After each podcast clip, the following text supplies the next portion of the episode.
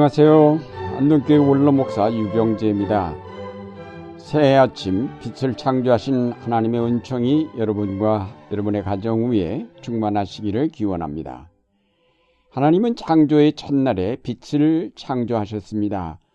혼돈과 공허와 흑암만이 있던 세상에 하나님은 먼저 빛을 만드심으로 혼돈을 질서로 공허를 충만으로 흑암을 광명으로 바꾸셨습니다.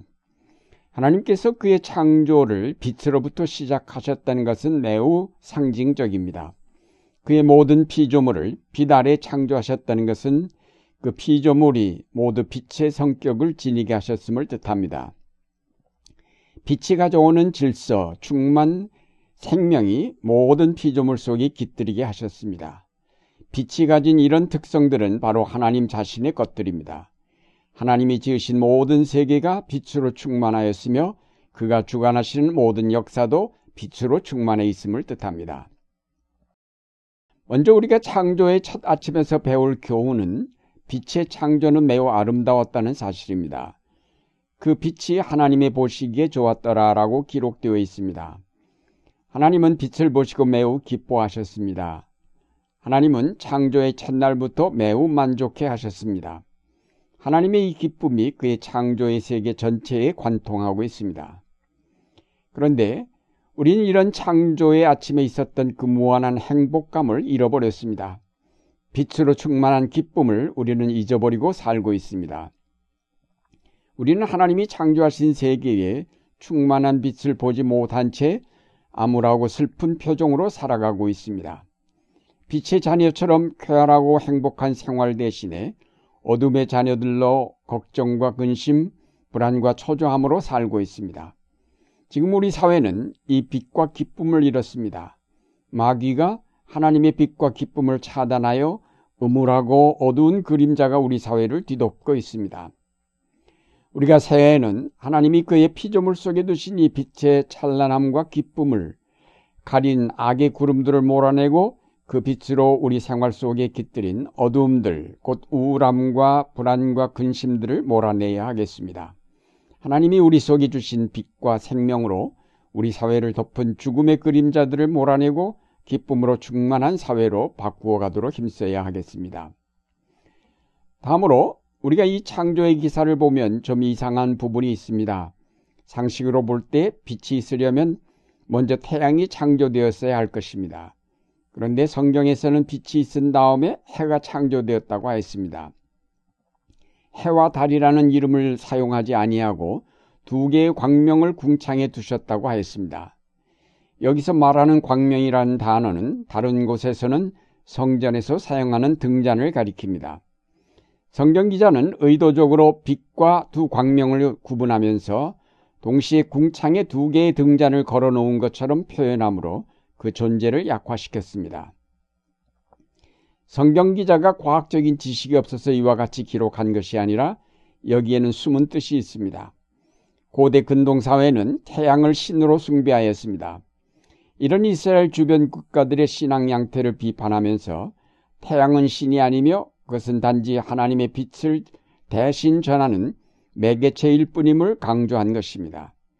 태양의 빛은 첫날 창조된 하나님의 빛에 비교해 볼 때에 그것은 등잔불과 같은 것임을 암시합니다. 빛은 태양으로부터 나오는 것이 아니라 하나님께로부터 나온다는 사실을 강조한 것입니다. 성경 기자는 빛을 태양의 빛과 구별함으로 빛이 단순한 가시광선만이 아닌 폭넓은 의미가 있음을 암시하였습니다. 하나님이 창조하신 빛은 모든 어두움을 밝히는 빛입니다. 세상의 어둠뿐만 아니라 우리 마음의 어둠도 밝히며 인간의 역사 속에 깃들인 혼돈과 어둠을 밝히는 빛이기도 합니다.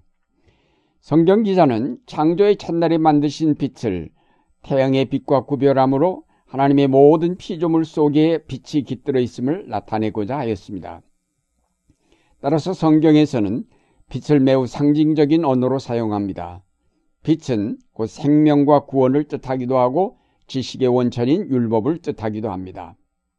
그러나 하나님은 인간의 타락으로 어두워진 인간의 심령과 역 세계 역사를 밝히시려고 유일하신 아들 예수 그리스도를 세상의 빛으로 보내셨습니다. 태양은 이 땅의 어둠을 밝히지만 참빛 되신 성자 그리스도는 모든 인간의 심령을 밝히시며 새 생명이 돋아나게 하십니다.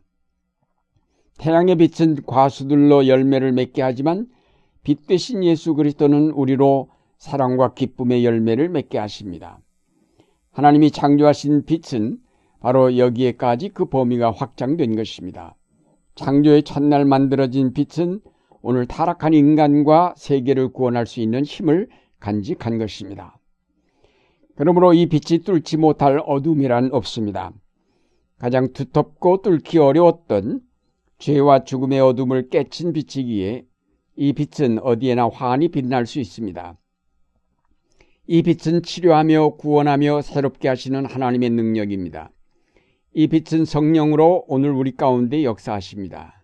금년 한 해 성령의 인도하심을 통하여 빛으로 충만한 삶을 이루어 불안과 근심 대신 기쁨과 찬양의 삶이 될 수 있기를 바랍니다. 끝으로 하나님은 빛 가운데서 인간을 창조하시되 자기의 형상대로 창조하셨습니다. 이것은 바로 우리가 빛의 존재로 지음받았음을 뜻합니다. 하나님의 형상이 그대로 살아난다면 우리는 빛의 속성을 지닌 자로서 하나님을 알고 그 뜻을 깨달아 알 수 있습니다. 그러나 우리 속의 하나님 형상은 아직 미완성인데다 불행하게도 그나마 죄로 말미암아 파괴되고 깨어졌습니다. 그래서 우리는 빛의 속성을 잃어버렸습니다. 우리 영혼의 빛이 꺼져버린 것입니다. 그런데 참빛 되신 예수 그리스도께서 오셔서 우리의 죄를 대속하심으로 꺼졌던 불을 다시 밝혀주셨습니다. 깨어졌던 우리의 형상을 회복시켜 완성으로 이끌어 주십니다. 그리고 우리에게 말씀하시기를 너희는 세상의 빛이라고 하셨습니다. 너희는 세상의 빛이라는 말씀을 자세히 보면 너희 곧 제자들 혹은 오늘의 그리스도인들이 이 세상에 빛을 줄 수 있는 존재라는 것입니다. 좀 더 강조해서 말한다면 너희만이 세상의 빛이라고 할 수 있습니다. 다른 아무것도 이 세상에 빛을 줄 수 없는데 너희만이 그것을 줄 수 있는 존재가 된다는 뜻입니다. 이것은 예수님께서 우리에게 주신 큰 은총이요 우리의 사명이며 우리의 긍지입니다. 지금 우리가 살고 있는 이 세상은 창조 이전의 세계와 같이 혼돈하고 공허하며 흑암이 덮여 있습니다. 어둡다는 것은 희망이 없다는 것이요 무질서와 거짓과 폭력이 난무한다는 것을 의미합니다. 이러한 때 예수님은 우리를 향하여 너희는 세상의 빛이라고 말씀하셨습니다. 예수를 믿는 우리가 이 어둠을 밝힐 수 있다는 것입니다. 우리가 가진 믿음으로, 우리가 가진 진리로 이 세상을 덮은 어둠을 밝힐 수 있다는 것입니다. 오늘 우리에게 필요한 것은 이와 같은 확신과 긍지입니다. 세계의 정치가나 과학자나 철학자들이 할 수 없는 일을, 아니, 저들이 저질러 놓은 어둠의 역사를 그리스도인들이 빛의 역사로 바꿀 수 있다는 놀라운 확신을 예수님께서 우리에게 주셨습니다. 오늘 위기에 처한 이 세계와 이 나라를 건져낼 수 있는 사람은 능력 있는 정치가나 뛰어난 학식을 가진 학자나 돈을 가진 기업가들이 아니라 바로 예수 그리스도를 믿는 우리 자신들입니다. 그것은 우리가 세상의 어둠을 비치는 빛이기 때문입니다. 사랑하는 여러분, 하나님께서 빛으로 충만한 새 날들을 우리 앞에 두셨습니다. 빛의 축제가 우리를 위해 마련이 되었습니다. 이제 우리는 주저하지 말고 우리의 어두운 집의 창문들을 활짝 열어 제치고 그 빛을 차고 넘치도록 받아들여야 하겠습니다. 하나님이 태초에 창조하신 빛의 아름다움이 우리의 삶을 변화시킬 것입니다. 그 빛의 기쁨이 우리의 슬픔을 씻어내고 활기에 넘친 삶이 되게 할 것입니다. 새해는 빛의 자녀로서의 자부심을 갖고 어두움 가운데 있는 자들을 빛으로 인도하며 저들에게 드리워진 죄악의 어둠들을 몰아낼 수 있기를 위해 기도해야 하겠습니다. 새해 여러분의 삶 속에 하나님의 빛이 충만하시기를 기원합니다.